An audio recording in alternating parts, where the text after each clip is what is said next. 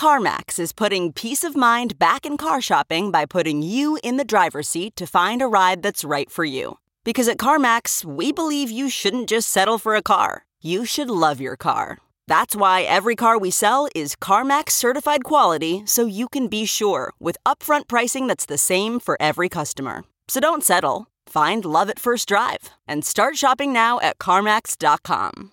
CarMax, the way car buying should be.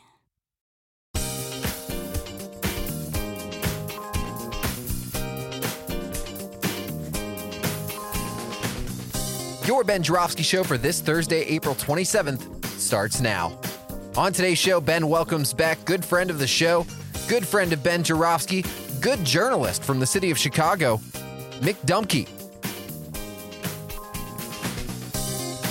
The Ben Joravsky Show brought to you in part by SEIU Healthcare Illinois, Indiana, the Chicago Federation of Labor, the Chicago Teachers Union, and Chicago Reader. ChicagoReader.com for everything there is to know in the city of Chicago, where to go, what to do, what to eat, what to drink, and so much more. If you like columns from Ben Joravsky, they're all over at ChicagoReader.com forward slash Joravsky. That's J O R A V as in victory, S K Y.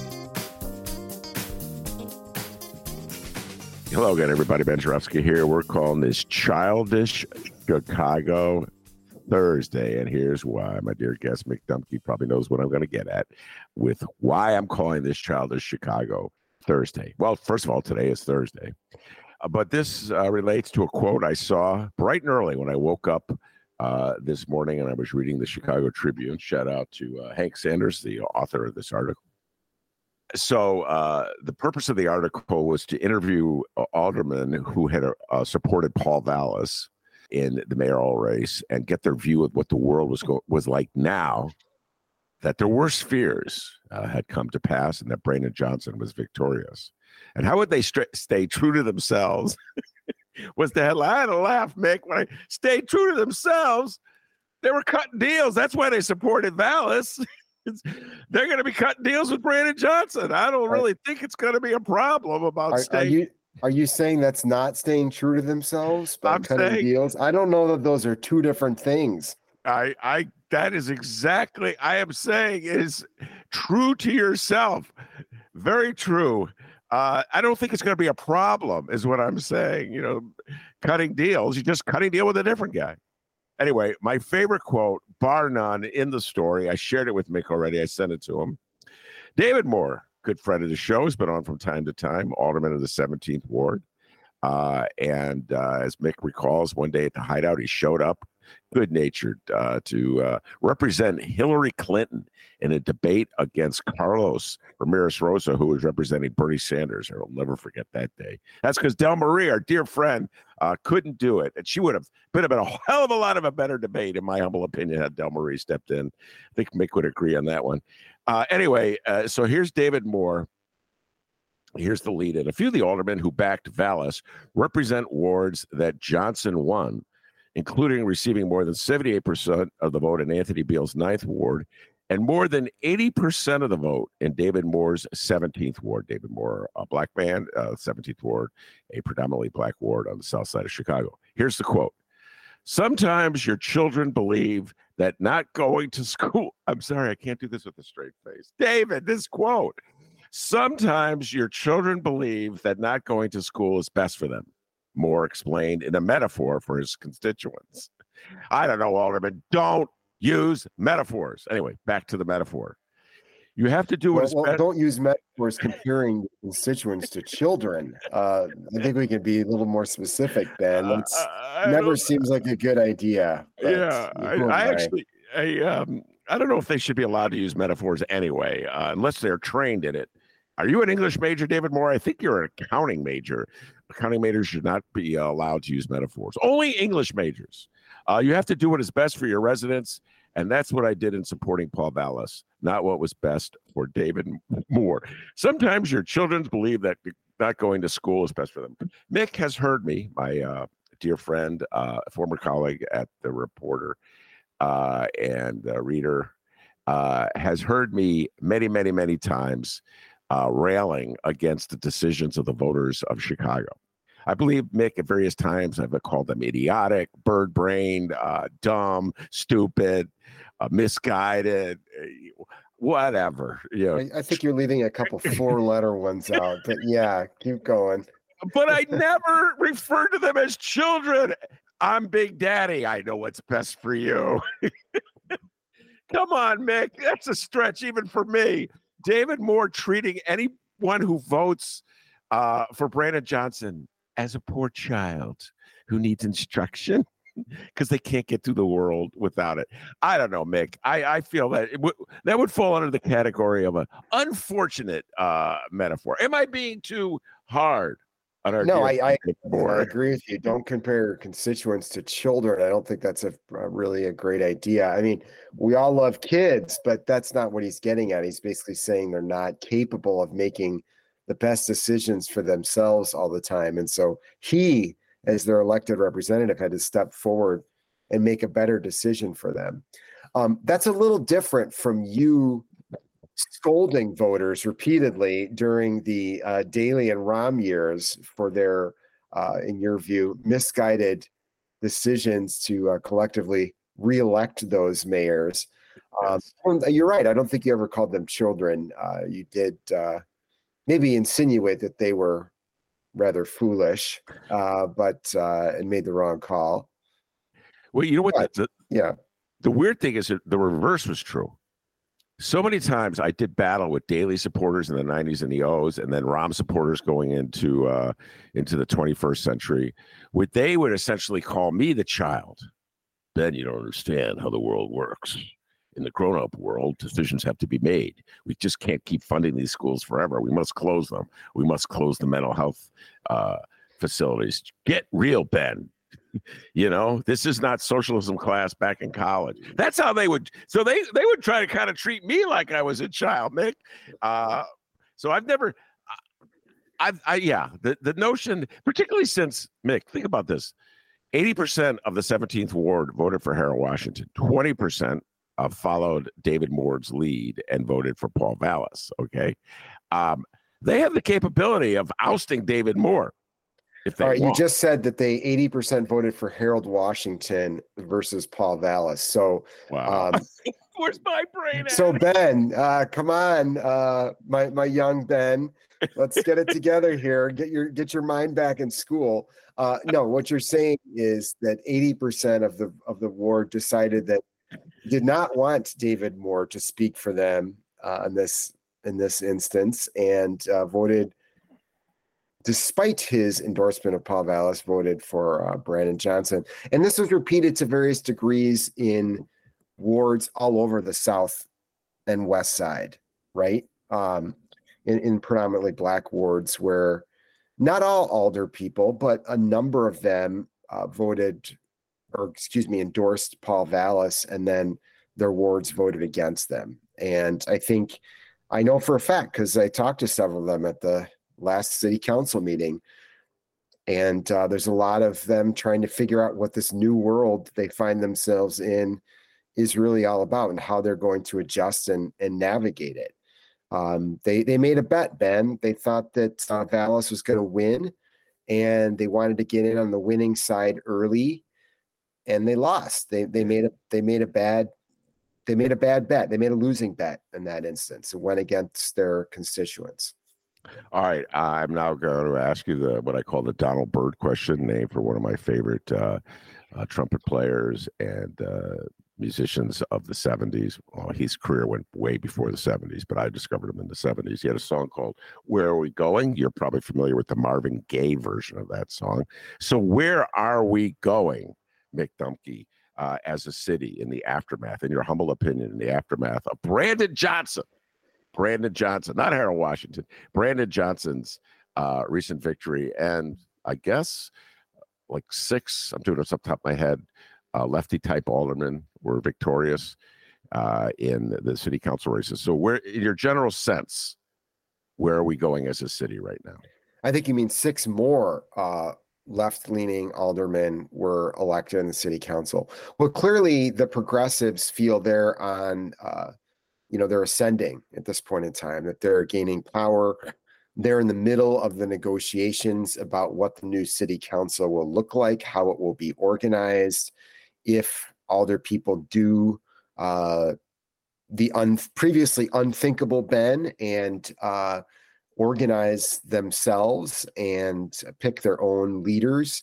Um, how is that going to look? And I can tell you that uh, from everything I've heard, that uh, yeah, the progressives, especially progressives who have been in for a term or two, um, their voices are uh, are magnified. They're amplified right now. Uh, the election of Brandon Johnson, their ally, has empowered people in the city council. Um, and meanwhile, you know, uh, the mayor elect is uh, slowly kind of starting to show people or, or, tell people that he's starting to show them uh, what he's going to be like as a governing official. And so you and I were talking before we went on the air about his announcement of his new transition team. And it's definitely got a lot of people you might expect, um, you know, left leaning activists, union leaders, and so forth. But also included in the mix are a couple of uh, former veteran police leaders. There are um, some people from the financial sector, um, business leaders, and so forth. So, uh, you know, even his chief of staff, uh, the former leader of the Office of Emergency Management Communications, um, is a, a longtime City Hall insider. So I think he's trying to signal that he is a progressive. These are people who are around him. A lot of people close to him are going to be continue to be officially in his inner circle. Uh, but he's also saying that, look, I am going to come out here as a governing official, and I've got some people who know their way around City Hall too. Um, so, to answer your question, what where we headed? It definitely looks like we are headed in a more progressive direction. Um, but I also see attempts from Brandon Johnson to signal to people very nervous about that that uh, the sky's not going to fall, that the city's not going to slide into the lake, that he is got people who um, are going to be able to help him govern as well. Mm. And those you know, things shouldn't shouldn't be thought of as contradictory, by the way. But I'm just saying, with a lot of people, they are. Um, the other quote you sent me before the show was from Anthony Beale, who uh, did say to me and to others on election night at Paul Vallas's would-be party. It turned out to be a mourning and not a party. Uh, but you know, he basically said that he thought that uh, the city was hosed and that we were in deep doo doo um, because Brandon Johnson had won. So there are people out there thinking like that. And I think, uh, you know, Brandon Johnson is trying to signal that they don't need to think like that. And most importantly, that voters and residents don't need to think like that. Mm-hmm. Well, uh, while we're on the the theme of metaphors, uh, I have the Anthony Beale quote in front of me, Ninth Ward Alderman from far southeast side of Chicago, Roseland area, uh, and uh, this is definitely a mixed metaphor uh, quote.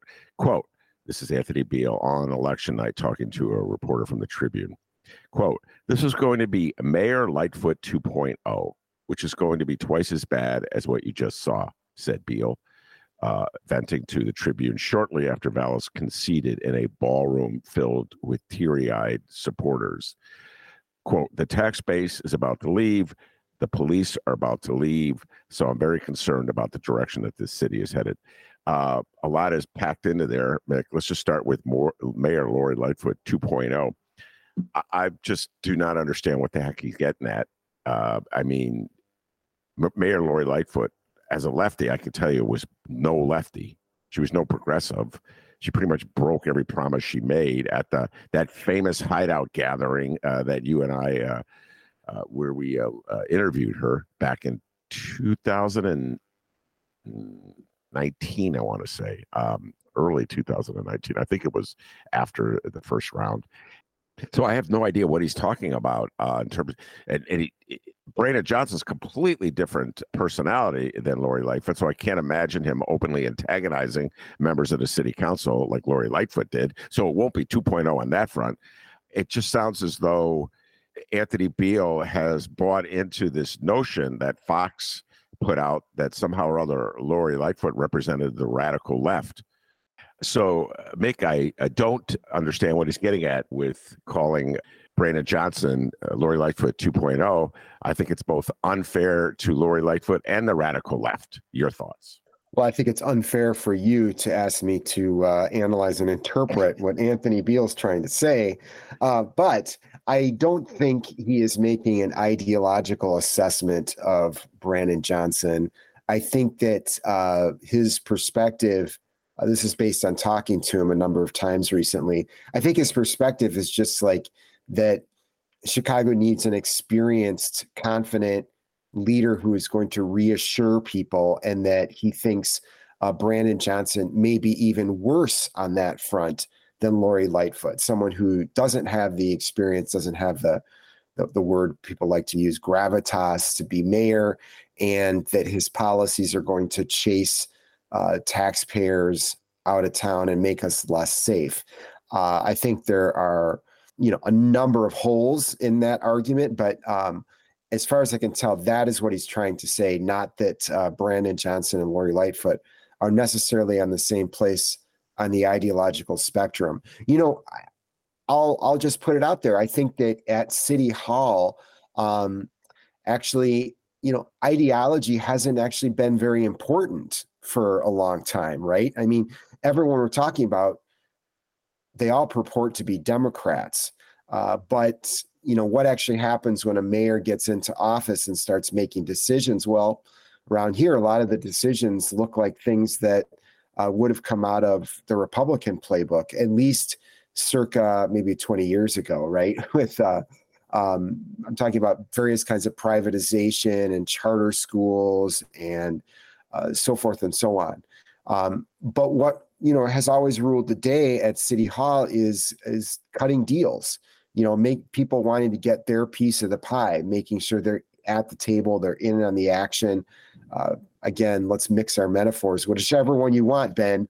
Um, it's that's the way of doing business rather than having a really an ideological discussion. That that certainly is has been secondary, and that may be changing now. I think you know with um, Brandon Johnson's supporters really feeling like he uh, clearly described himself as a progressive. He clearly outlined, articulated progressive policies that he wants to implement as mayor.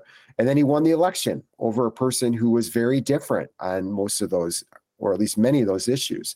And so I, you know, again, I think that the uh, the progressives, both voters and people in city council, people uh, who are allied with Brandon Johnson, really feel like, look, we won the election. Yes, the margin was relatively narrow, but we want a solid election.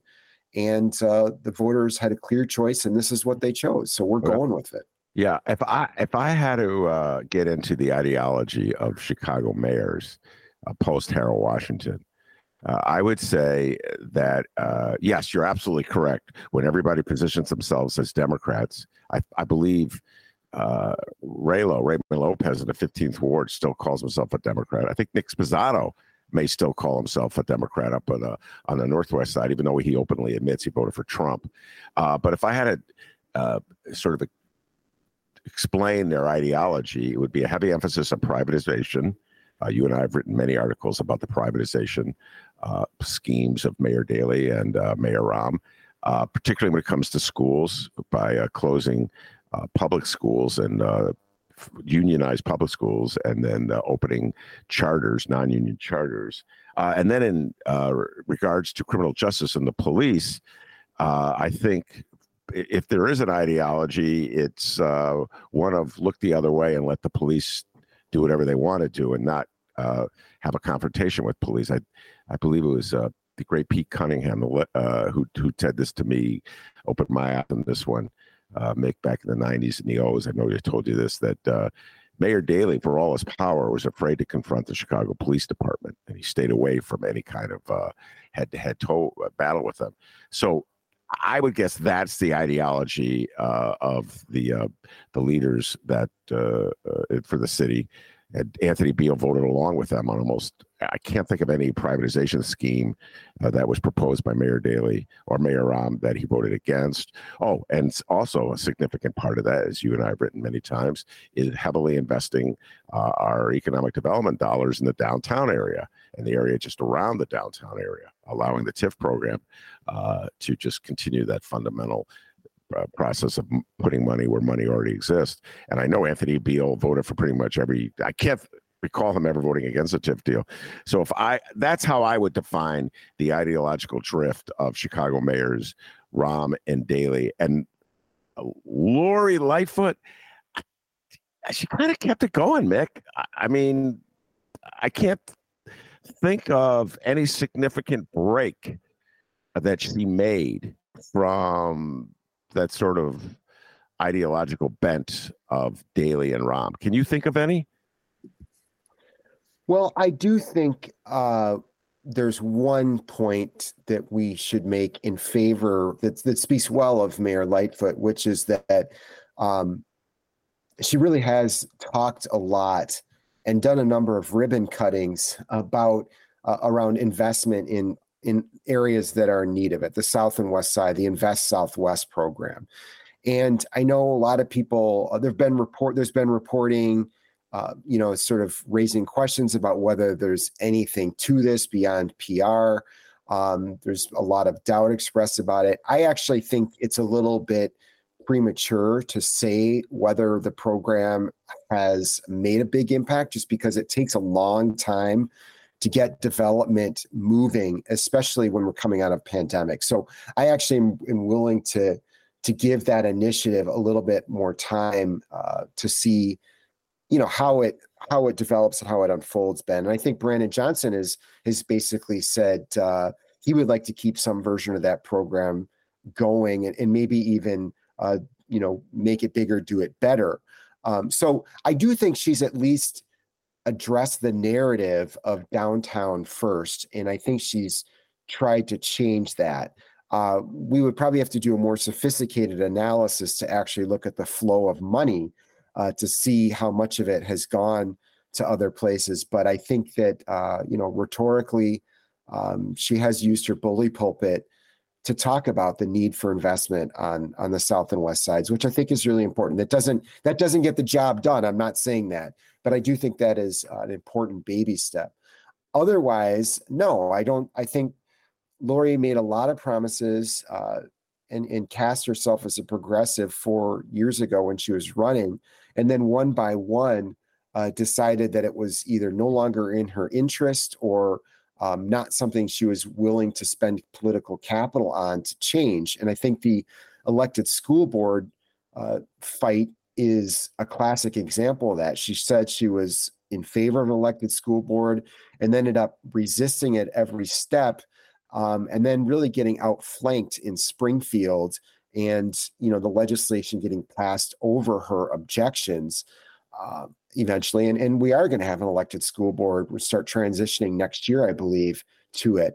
So that's one example um, i think where she has really tried to continue what her predecessors uh, had in place and you know more broadly ben i mean i want to get your thoughts on this but i started to really think about this a lot i actually think a lot of a lot of the voting done in this election, a lot of the voting patterns and the discussions, like I know again, progressives are claiming big victories and, and deservedly so based on the results. But I, I do believe that people are really tired of what I'll call, you know, kind of like corporate non-democratic governance. I mean, think about the school board as, a, as an example you know, not only do people want to choose their own leaders, but they're tired of having a lot of people from like the investor class and the business, very wealthy people and and people who are seen as elitists, handpicked by the mayor, talking about school policy. And that's true with like most of the city's boards and commissions. They just seem out of reach of a lot of people living their lives in the neighborhoods. And I think people are clamoring for democracy. They're they're definitely clamoring. Maybe that's that that means progressivism at this point in time. But I think on a very basic level, people just want, want more of a say in what's going on, and they're they're really tired of insider politics and its its form over the last you know 10 20 years which was like uh, the old vestiges of the old democratic machine tied in with kind of this rich investor class making decisions about everything yeah i think uh, it's a combination of a whole different, a lot of different elements. Uh, you're absolutely right, and you identified many of them uh, in your riff. And uh, I guess you just put it under the umbrella of democracy, a small d democracy, obviously. Right. Uh, and uh, yeah, we see it uh, the movement for uh, an elected school board, for police councils, uh, for we'll get into this more to more independence for uh, the aldermen in the Chicago City Council. Uh, eh, the constant clarion call, which is always ignored for more transparency and how government operates. Uh, and um, Anthony Beale, uh, eh, tag team with Raylo uh, for the last four years, completely reversing his entire political career before that, uh, in calling uh, for the mayor to be more transparent in how she did business in the city council. We, I gave him credit for that many times uh, on the show in the Dave Glowat segment. Um, so yeah, I think that uh, I think that's I think that way that plays out in politics on the local level, Mick, is uh, lefties. And so, for instance, Paul Vallas, his entire political career, oh my God, his entire political career was the antithesis of everything we just laid out. He was a total insider for for the Daley years. He was Daley's handpicked guy uh, to run the public schools. As such, his job was to shut up and look the other way when Daley took diverted money from the schools for the TIFs and spent it wherever he wanted. When he was in the revenue department, he helped to invent the TIF program as we uh, use it in the city of Chicago. He was an autocrat. Like if he felt compelled, if he wanted to, he could take a book off a, a reading list at a South Side school. He was the opposite, uh, exact opposite of everything you laid out and the way he ran government. He got 48% of the vote, Mick. 48% of the vote. David Moore said that people who don't vote for him are like ch- clueless children. I added the clueless. Are children who need to be led by their parental alder leaders.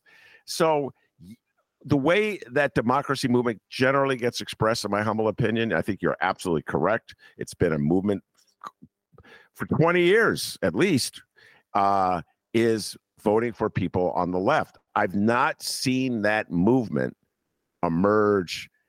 I mean, just in terms of Chicago and ideological direction on the right. I it's yes, Anthony Beale said he wanted more independence for the city council under Mayor Lori Lightfoot, but he endorsed an autocrat to be the mayor. I guarantee you, Mick, Paul Vallas would not have allowed the city council as much free reign as Anthony Beale and Raylo wanted under uh, Lori Lightfoot. So I don't know how deep it is in the Chicago psyche to have democracy, is what I'm saying. I think a lot of people in Chicago like autocracy, so long as the autocrats are making decisions that they think the voters think are in their the voters' best interest. Your thoughts? Well, certainly uh, the history of elections in Chicago would would support your argument, Ben. I mean, uh, there haven't been many people like what we're describing uh, who've been elected. I mean, here and there, certain wards, and a lot of times when you look more closely, um, you know, independent-minded candidates or progressive candidates, they often get elected in a ward election because of uh, in a city council election because of very local stuff, because of dissatisfaction with how the current alder person is doing things more so than because of their stance on some city citywide legislative proposal okay? Um, i mean that's part of it is that that's part of what you're talking about is even a lot of voters who would agree with you and I and say I want more democracy. I want more openness. I want to have more of a voice. At the end of the day they're like my ward looks like hell. The trees haven't been trimmed. You know, the the they, they need to clean this this section of the of the ward up. I'm tired of it. Or more recently, like, you know, there started to be more crime than there used to be. And we need to do something about this. So people they usually don't vote on these conceptual in these conceptual ways. I think they really vote about nuts and bolts issues most of the time. And so this gets to another discussion about about what the job of alder people are you know versus the mayor, how they work with the mayor, how they're independent of the mayor, because, you know, until people expect their alder people to be legislators, they're going to get someone leading a service office, you know, um, as their alder person, and and that's not bad. I think we all want good services. We're all residents here, but if they don't put the legislative part of the job on an equal footing, or even make that say that that's more important, then we're going to continue to get, I think, the system that we have, which is that uh, people who are are longtime insiders or who are playing the game of of going along, you know, uh, with kind of the insider politics we've described. Uh, they're going to say, "Well, look, I I have a seat at the table. I get us services because I work with, you know, the powerful person in charge, uh, the the mayor in, in recent history." So uh, that's the way it's worked. Now, so how is this going to play out under Brandon Johnson? I think that's that's a question we keep asking each other.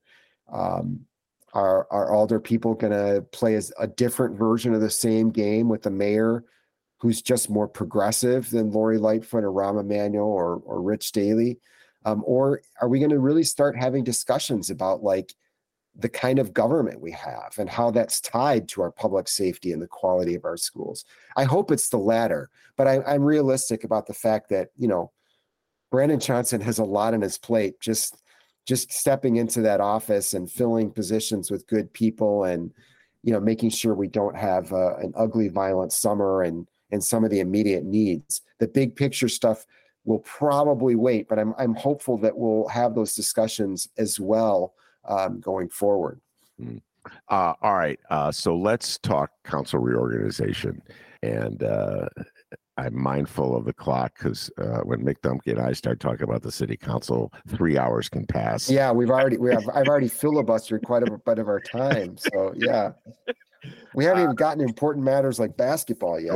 So yeah, let's let's uh, talk council. The Jimmy Butler segment of this show has not been forgotten. Uh, and um, so uh, in the week before uh, the uh, runoff election, I think it was about a week before, maybe it was two weeks. I've lost track of time. The city council, on its own, uh, reorganized itself. Something uh, that uh, I don't believe it had ever done, at least in my lifetime here in the city of Chicago. I've lived here since '81. to reorganize itself before a mayoral election. Uh, generally speaking, as Mick has pointed out many times, this we have a strange system uh, in Chicago where the executive branch, the mayor, determines who the ch- the chairs of the legislative branch uh, are, and so there goes the whole notion of checks and balances, as the founding fathers saw it, uh, and uh, so they reorganized themselves. Uh, they added more committees in order to take care. You got to give them credit, Mick. They added more committees uh, to win over more votes. Uh, they kept Scotty Waguespack in uh, as chair of the finance committee, uh, even though he uh, was neutral uh, in the mayor's race. and has since come out sort of critical of Brandon Johnson. and that's a very important position, finance chair. Maybe you could argue it's the, the most important chair of all the council chairs. So, Mick, let's get to it. Do you think that reorganization will hold uh, under Brandon Johnson, or do you think Brandon Johnson will say, "Ah, uh-uh, let's let's shift some of this stuff around. Let's cut the number of committees. Sorry, Scott, you're out as finance chair. I'm going to put Pat Dowell in. Uh, she supported me in the election, and she she can handle this just as well as you can. Let's not pretend she can't. Your thoughts? I think that um, some kind of reorganization, something that other people will will uh, describe as an independent structure, will will emerge. But I don't think it'll be in exactly the same format as what was presented and voted on at that March 30th meeting.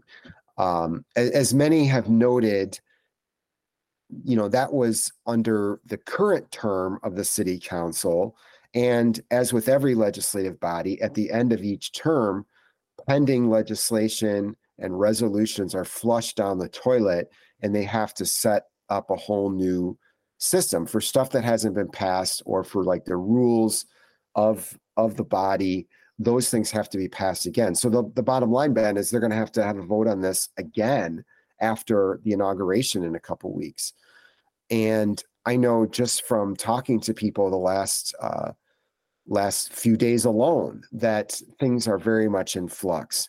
Um, fundamentally i think it, it sounds like I, have talked to older people on different places on the spectrum, um, people who are aligned with different candidates in in the mayor's race from the beginning of the mayor's race, not just in the runoff part of it.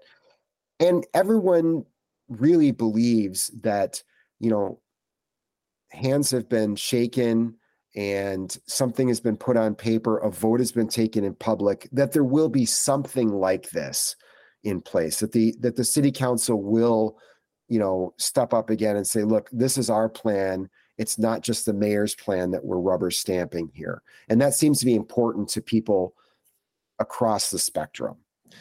But i think that who's going to be exactly the the chair of which committee how many committees there will be mm-hmm. um, i think that stuff is going to be in flux. I mean chicago has a budget crisis. To add nine committees on top of the ones we already have and to fully fund them at a minimum will require millions more dollars a few more million and while that's alone isn't going to bust the already busted budget uh, of the city you know it's it's something that doesn't look good for the first move of, this, of a supposedly progressive council and a supposedly progressive mayor to sign off on something that just seems to add, uh, you know, unnecessary functions and positions to the government. Just everyone knows as a result of horse trading, it just doesn't look good.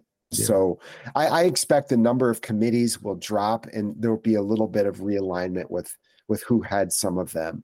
Um, but I also think you know Brandon Johnson. I don't think starts off necessarily with a clear council majority. So I do think there's going to be a little bit of back and forth on this. All right. So, uh, by the way, a uh, shameless moment of self promotion. Uh, this will be topic of conversation uh, our next first Tuesday, which is this coming Tuesday at the Promontory in Hyde Park. Jeanette Taylor uh, and a, a mix alderwoman Maria Hadden will be our guests. Uh, really looking forward to that conversation. both of yeah. them, they were split. Vic, I don't know if you know this. Jeanette yeah, yeah against the council reorganization. Maria Hadden voted for it. Uh, and neither of them are uh, afraid to speak their minds. So it'll be a very interesting conversation. Uh, Absolutely, so yeah. They and they they had different uh, explanations, uh, obviously for how they voted, but but kind of came from a similar place, but ended up at different different votes. So I think that'll be a great it'll be a great discussion. Yeah. Uh, all right. so let's get back to the Scott Waguespack question. And uh, Mick and I have known Scott since he got elected uh, back in 2007 as a rookie alderman, uh, and he was very much what, the old like the old school reform independent type that has kind of like sort of I don't know, Mick. I don't know if it exists anymore. You know, things have changed so much. Chicago, uh, getting back to the ideological conversation we had, like the the new I don't know if there's anybody who's a reformer without being a like a Bernie Sanders type progressive, if you will. Uh, but uh, he had the guts uh, to vote against the parking meter deals. Only one of five aldermen who did so. Not only did he have the guts to vote against it, but he uh, came up with reasons uh, he did his own independent analysis, which probably, in my humble opinion, I don't know if Mick agrees with me, was more thorough than the trash that Daley People came up with, which was really no analysis whatsoever. And it just said, shut up and vote for the deal. Uh, and so, uh, and during the Rahm years, he was also uh, a voice for uh, like alternative budgeting or more openness, more transparency.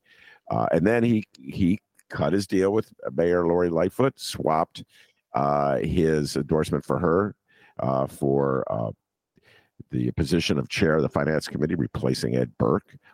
Uh, and uh, now that Lori's out, it seems like that would be the logical place where Brandon Johnson could make insist that we have a new finance chair. And Scott fought back already. He gave an interview with uh, Fran Spielman of the Sun Times where he said he he warned uh, Brandon Johnson not to go after him. I'm like, wow, that's throwing it down, Scott. uh, so just your thoughts on the, sort of the evolution of Scott Waguespack as a public figure, and uh, uh, will his will he be supported by his fellow uh, councilmen uh, come what is it May with for the in the reorganization? I don't know. I think it's a very interesting question. Um, I mean, I think uh, one thing that you left out of your synopsis of of Scott's career is that because of his independence, because of his insistence on openness and transparency and scrutinizing deals that were pushed really hard by Daley and Rahm, um, a lot of his colleagues really didn't like Scott. They thought that he had a uh, you know a holier than thou approach to a lot of their work. Um, I mean, listen, this doesn't really matter much when we're talking politics, but I've always found Scott to be a very nice person. So, uh, you know, one thing I could say about Scott is he's, from my perspective, he's very likable, but he wasn't well, he wasn't loved in the city council um, during the, those independence years. So, how many friends has he made in the last four years while serving as finance committee chair? And how many uh, you know kind of lasting friendships partnerships alliances has he made while helping to lead this reorganization process? I i don't know for sure. I mean it is very interesting that some of the people speaking out in favor of the reorganization i mean it was a strange alliance of of alder people i mean scott like you said the the kind of old school reform minded independent. And then you had Marty Quinn talking about how important it was to go independent. It's like, Marty, you know, you, you, you were on the Madigan plantation as long as it existed. And, yeah. you know, um, were elected with, with help of, of Mike Madigan uh, to every election until this one this year. Um, but now he's talking about independence you also had uh, Carlos Ramirez Rosa um, speaking very passionately in favor of the reorganization and how it was going to empower uh, Latina members of the city council, among others, and how it was a historic moment and uh, they were all everyone was going to band together. Um, so, and I expect Carlos to play a very important role, whatever the makeup of committee chair, you know, the committee memberships and and chairs are, I think that Carlos will be a very important player in the new city council. He's been on Team Brandon uh, from the beginning, and um, you know is one of his most certainly one of the most articulate and, and impassioned supporters during this whole campaign season. So I. I just expect, and, and at this point in time, Ben, you and I have known Carlos uh, since before he came into office, and he's entering his third term with this newer, younger city council. He is one of the veterans now, so um, I think I think he's a really important figure to watch in all this. Um, so I just I don't know what that's going to mean for the finance committee chairmanship. I don't know if there are enough. Are there ultimately enough votes to displace Scott, or are there enough votes to keep him in power? How many people? want to keep him in power as part of the condition for whatever they're going to get out of this deal. How many people are no longer think that he's independent or progressive enough, even though he was one of the founders of the Progressive Caucus? I think it's going to be really interesting. Mm, yeah. By the way, and again, uh, what we mean this is, could be a whole discussion sometime. Uh, what we mean by progressive is just constantly changing. So it's almost a meaningless term. It is a meaningless term. It is a meaningless It term. is a meaningless term. It was, I mean, 10 years ago, we were using the term liberal uh, in the same way. And now liberal is a dirty word that's associated with like old, old school, uh, uh, you know, neo neoliberalism, I guess. Um, mm-hmm. So yeah, the terms changed. You and I talked about how reform means nothing. Remember, I think Daley's last reelection, he was talking about reform. Rahm was talking about reform. That was the theme of his first inaugural address. It's like, yeah. So some of these terms are just thrown around, and, yeah. and I think progressive is one of them. Yeah, and so so the there when when a, the old progressives caucus in the Chicago City Council that emerged. I, think it was when Rahm uh, was elected mayor. Uh, again, those are people who were talking about issues of transparency and independence from the mayor and openness in government, less than they were talking about ideological shifts. And we're talking about like how we where we spend the money. Although it, there was some talk about that, at least just be open about where we spend the money.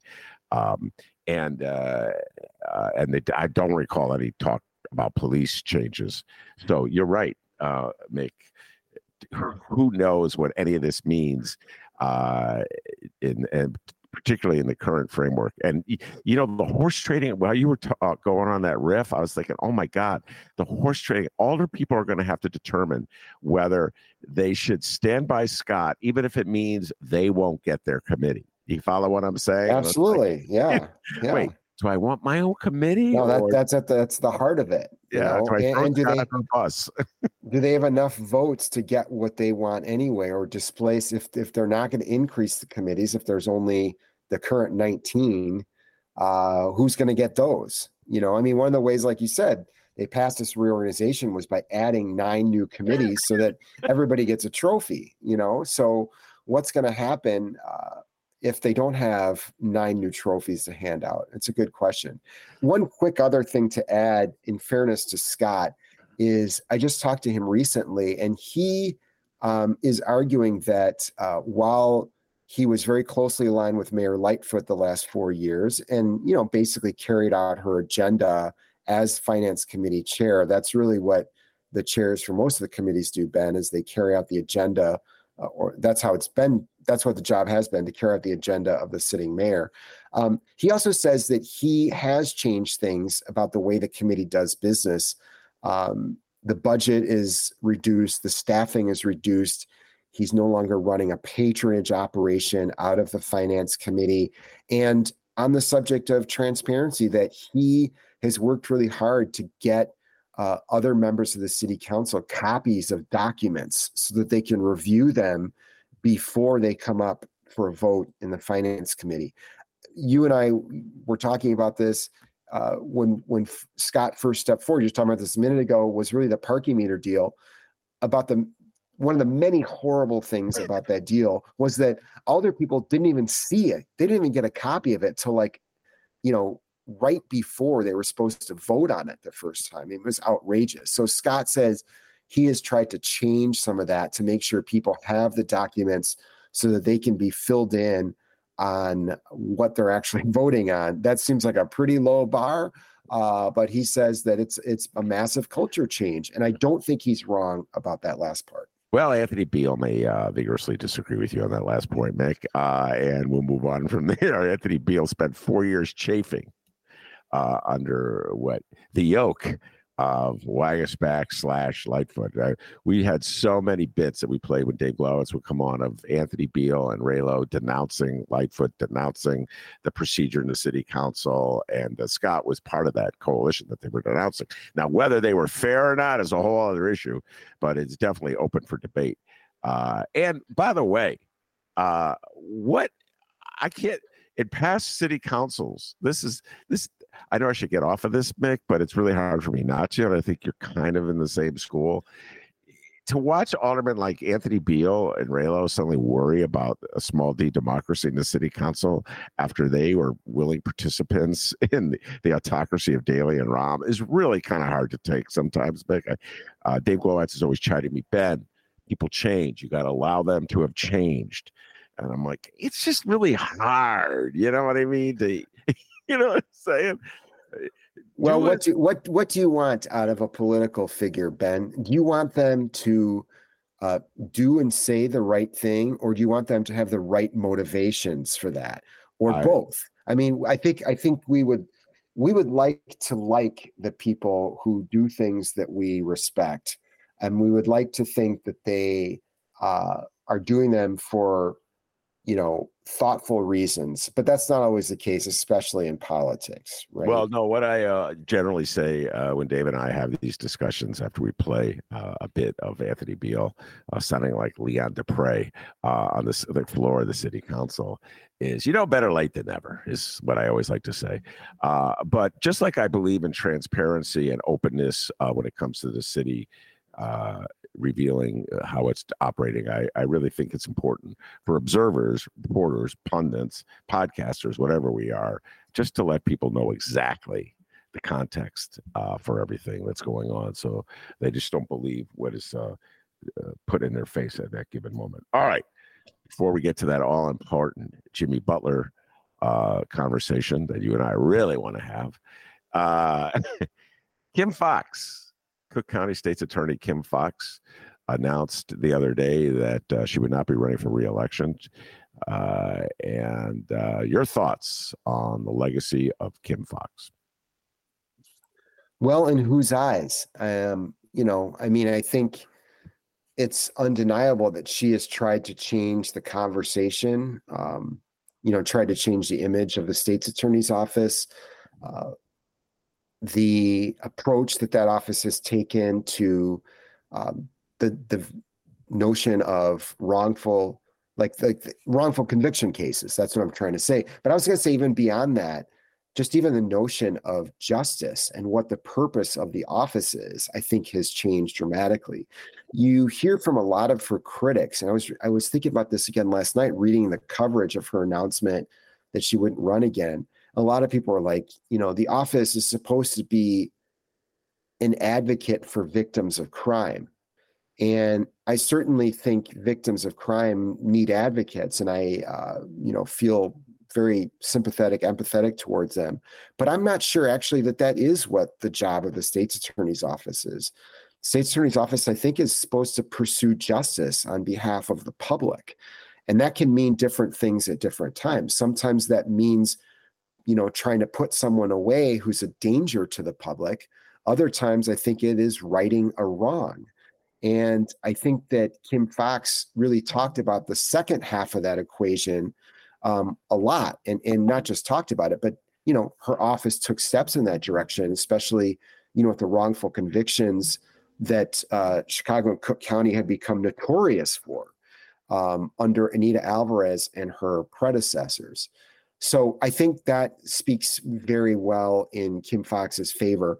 Um, her overall legacy is also going to be one that she's seen as a divisive and controversial figure.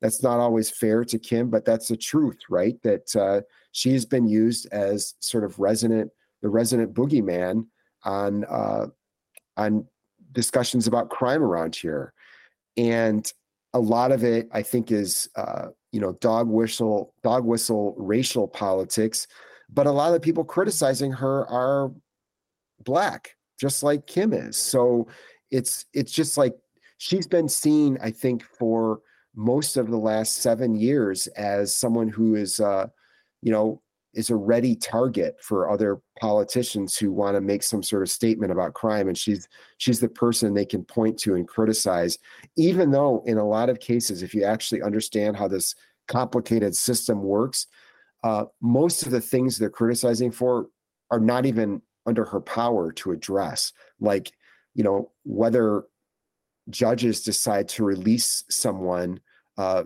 before they go on trial that is the state's attorney can can make an argument in you know one way or another but it's a judge who makes a decision about whether to release someone on bond or bail. Um, but she's been criticized for that repeatedly. That's just one example. So i think it's a complicated legacy um, and uh, you know whoever comes in there next i hope that they are uh, able to do both parts of the job which is uh, you know, impress upon the public the need for justice and pursuing justice. Um, but also, right now, let's face it, we need some figures uh, who can reassure the public that they have a plan for public safety as well. And um, whether that's fair or not, I think the state's attorney's office does need to be able to reassure people that they're on the job. And uh, for reasons that are, uh, you know, maybe fair in some instances, not fair in other instances, uh, Kim had a hard time doing that for most of her tenure. What do you think? What's your takeaway? Well, yeah, I uh, uh just a couple points. Uh, yeah, there may be uh, a, a black leader here or there who uh, denounces Kim Foxx, but she was supported in 2020 overwhelmingly by voters in the black wards. Now, uh, David Moore said they may have been children uh, and that uh, uh, they didn't eat their vegetables as he instructed. I actually think David Moore may have supported her as well. So she was overwhelmingly supported by black people. I feel the way I, I, wrote down exactly what you said. It's a great quote. I'm, i think I'm going to use it, whether I give you credit or not. I don't know. Uh, but she has been used as a I can't even read my writing, Nick, as a resident boogeyman. I'm going to switch it to boogie woman, and she has been used. Is the key part of that? She has been used, uh, and I feel um, that it's really unfair to her. It's politics. Uh, it's law and order politics. Uh, and uh, I believe that what she proposed to do when she ran in 2016 against Anita Alvarez, which she largely uh, tried to follow when she was in office, is exactly what I felt needed to be uh, done to have just a whole new attitude about criminal justice uh, and how we prosecute people and whether we go along with the, the notion that the best way to uh, deal with uh, crime is just massively arrest people, throw them in jail. Mick, I had that eye opening experience, which I talk to you about all the time.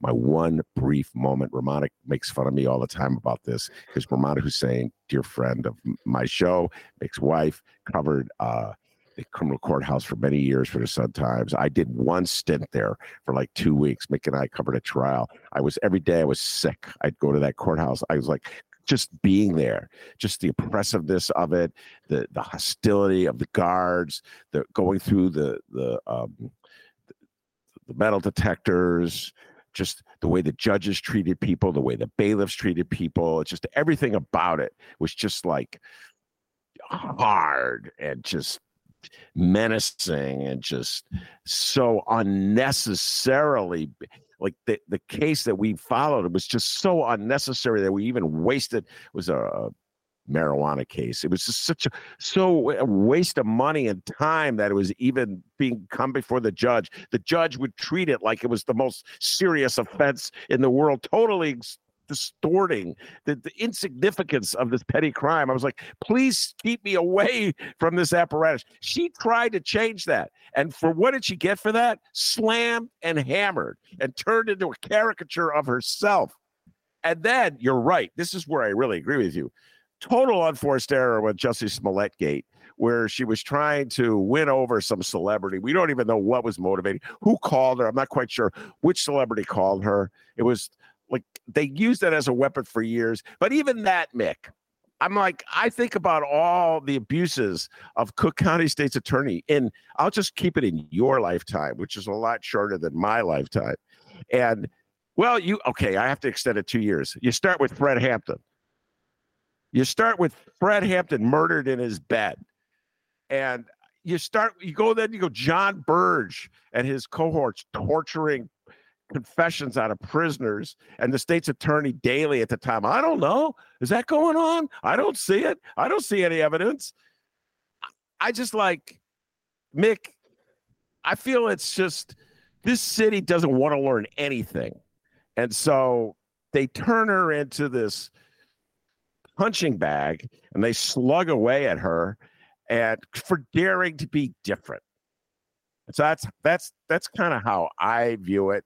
I mean, I don't follow on a day to day basis like Andy Grimm or somebody from the, you know, uh, who has that beat who could probably fill up our heads with all kinds of examples of how she did this wrong or that wrong. But that's in general uh, how I feel uh, about it, Mick. And I'm just wondering this in the coming election, do you think there will be anybody who will run to continue uh, her legacy or vision, or do you think everybody be running as the anti Kim Foxx?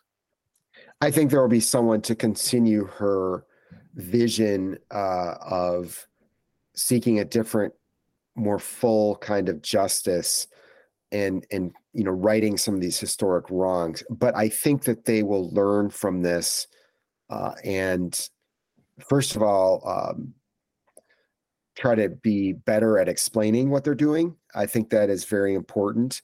And uh, I just think they'll have a different style of doing it. Even if they believe the same thing she does, I think that they're going to have to uh, they're going to have to count it, couch it and, and, package it differently to people, Ben. Um, but I don't fundamentally think that people are want to start seeing, you know, the war on drugs renewed again. I, I think some of this we're not going to go back on. I think the next person who comes in is going to have to talk a lot more about, uh, you know, putting shooters and uh, people who've murdered other people away. They're going to talk about that kind of stuff. Um, they're maybe they're going to talk about it instead of that way. They're going to talk about again, you know, helping the victims of violent crime.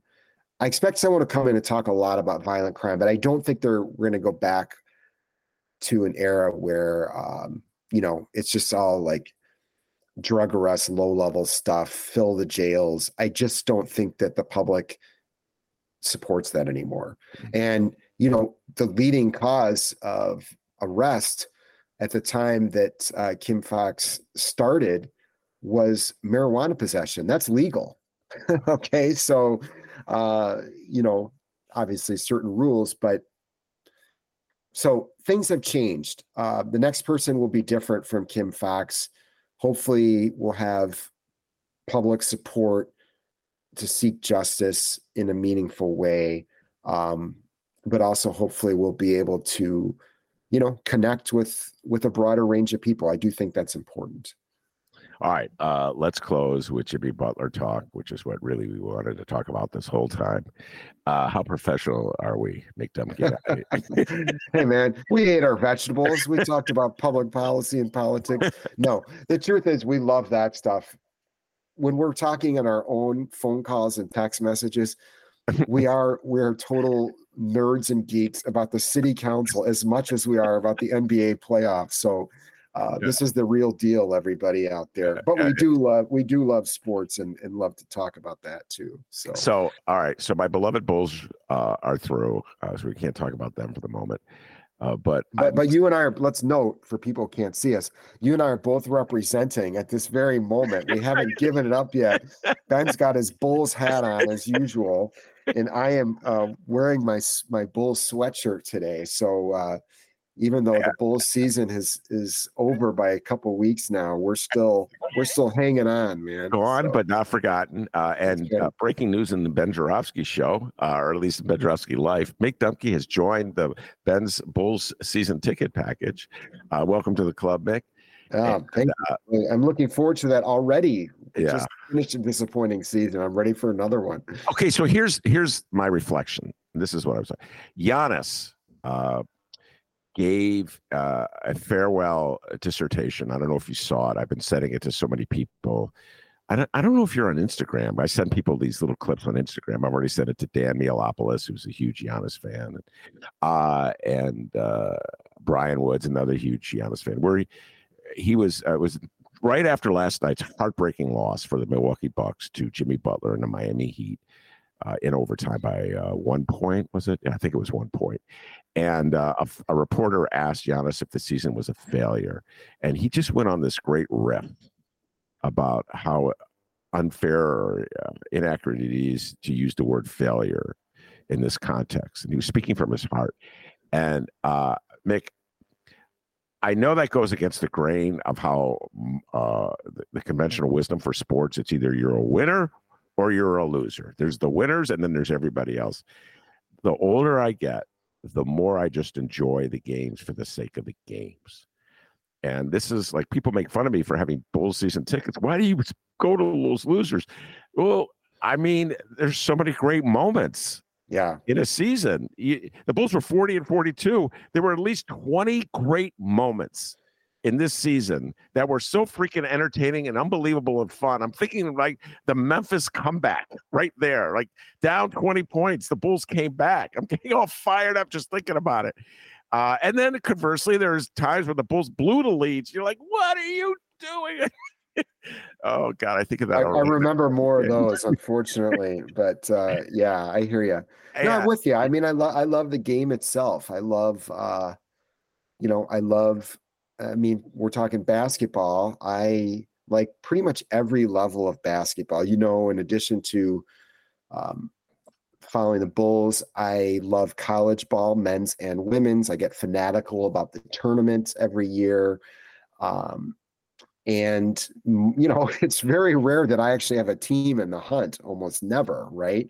Uh, so, yeah, you just love the sport. You love the game, and yeah, it's crazy. I thought Giannis's comments were great. He he talked about Michael Jordan, even right. He said played for 15 years, won six titles, or the other nine years a failure.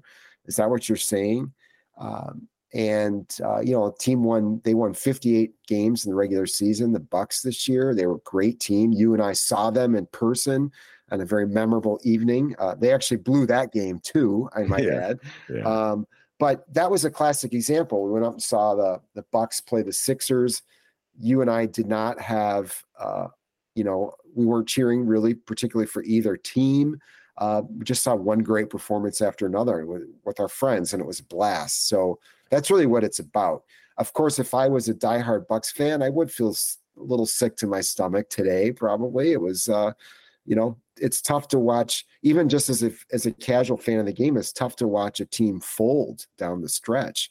Um, but the reason we started talking about this is because of uh, Jimmy buckets, right?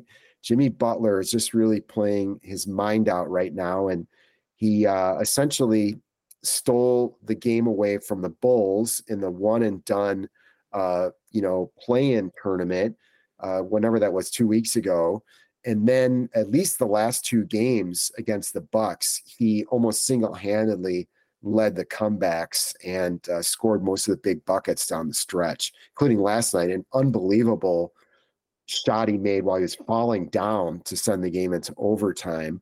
Um, great pass on that play, by the way, too, Ben. But uh, unbelievable pass. yeah, yeah, unbelievable So- pass. it's just Uh, fun. It's just fun to follow it, and, and it's easy. It's easy, even though you know. I know you are uh, still have these bittersweet memories of Jimmy when he was on the Bulls, of course, uh, as as many do around here. It's just fun to watch him play at this level right now. It's just unbelievable. Uh, Well, I, uh, Uh, the the bittersweet memories I have uh, are about the ends of two of the most disappointing seasons.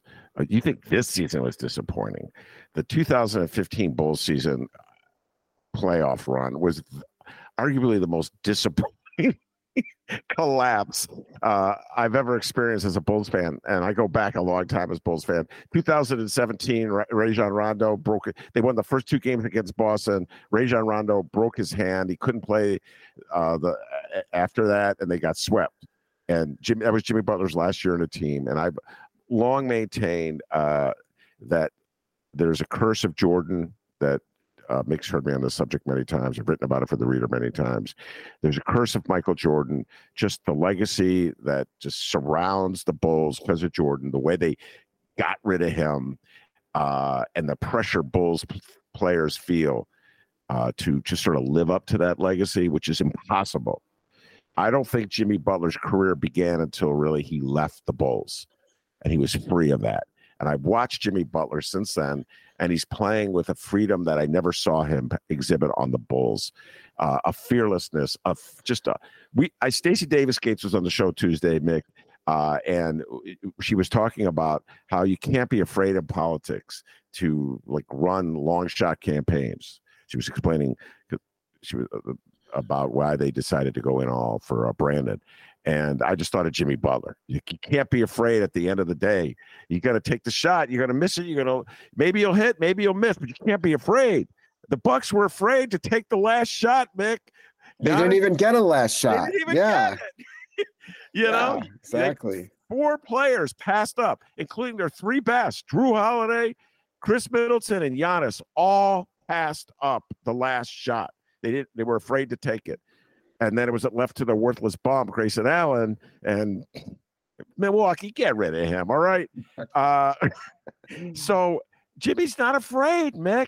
I mean, that's what's so much fun, and I feel I don't feel so bad about my beloved Bulls because they lost to the Heat the same way the Bucks did. The Bucks That's were the right. number ranked team. The Bulls. Except- put up- yeah, go ahead. Yeah, except the Bucks did it four times, and Yeah, uh, the Bulls only had to do it once. So yeah, uh, so I, I am officially on the Jimmy uh, Butler bandwagon, uh, released for the next round because I, Mick, after we saw that game in uh, Milwaukee, I just fallen in love with Joel Embiid. There's just something about the guy. We saw he, he plays for the Sixers, and I just love him, and I love Doc Rivers. So if it comes down to the uh, Jimmy Butler and the Heat against Joel Embiid and the Sixers, I'm just rooting for a seven game series. Okay. yeah, let- I'm with yeah, you. I'm with uh, you. And I, I similar my parallel uh, love for James Harden because of that game.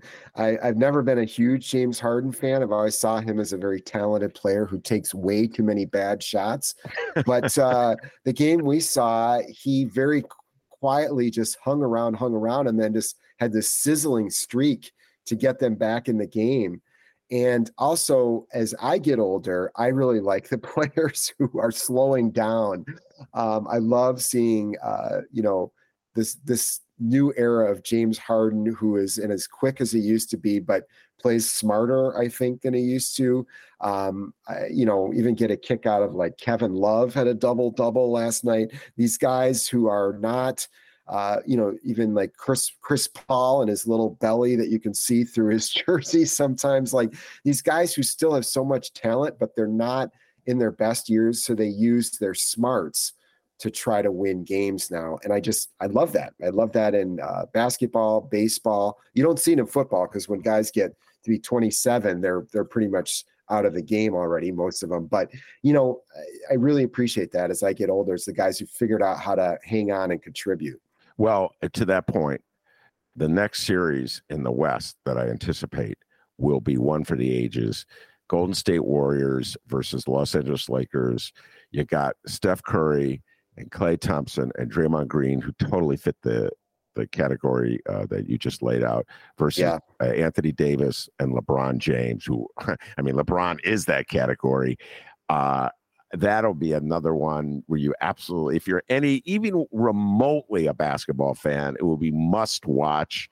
Uh, it'll take your mind off of Ron DeSantis, Donald Trump, Trump's rape trial, whatever position you've taken, where the city is going. Anthony Beale, you know, you can watch it and not be so scared about Brandon Johnson, uh, and um, and and David Moore. You could you could maybe forgive some of your constituents for their childish rebellion. Eat your Brussels sprouts. Come on, Dave. It's going to take a while to live down that quote. Um, but anyway, uh, it's just going to be a delight. You're, uh, do you have any predictions, Mick, before we uh, let you go? Any predictions as to who will emerge uh, to in, in the championship round you know, from the West and the East? No, I really don't. I mean, I I know you can't stand Boston. I still feel like they have a really good team.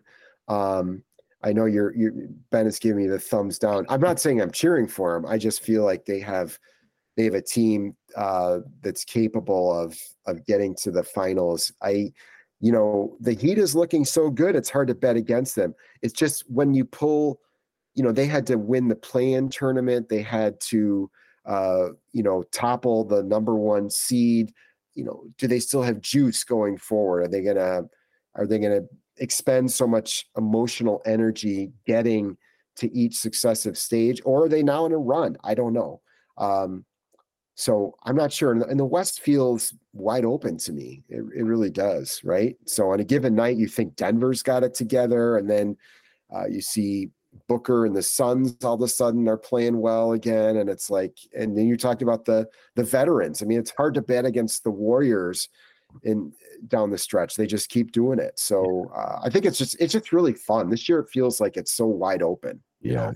and and really I, I make no predictions i'm not a bettor i have a lot of friends who are uh, serious gamblers uh, but because of the injuries really the, it's like who's not which team is not going to get injured on Right. that i mean the los angeles clippers uh, i thought they were going to beat the phoenix suns and then Kawhi went down on top of paul george being down and it's it, I mean, there's no way they could win. That is the answer to that question. And I'm hoping that nobody gets injured. Mick, I hate when players get hurt, uh, even on teams that I'm rooting against, because it just takes away from the enjoyment of the game. And also, I just know how much pain and disappointment they must be feeling.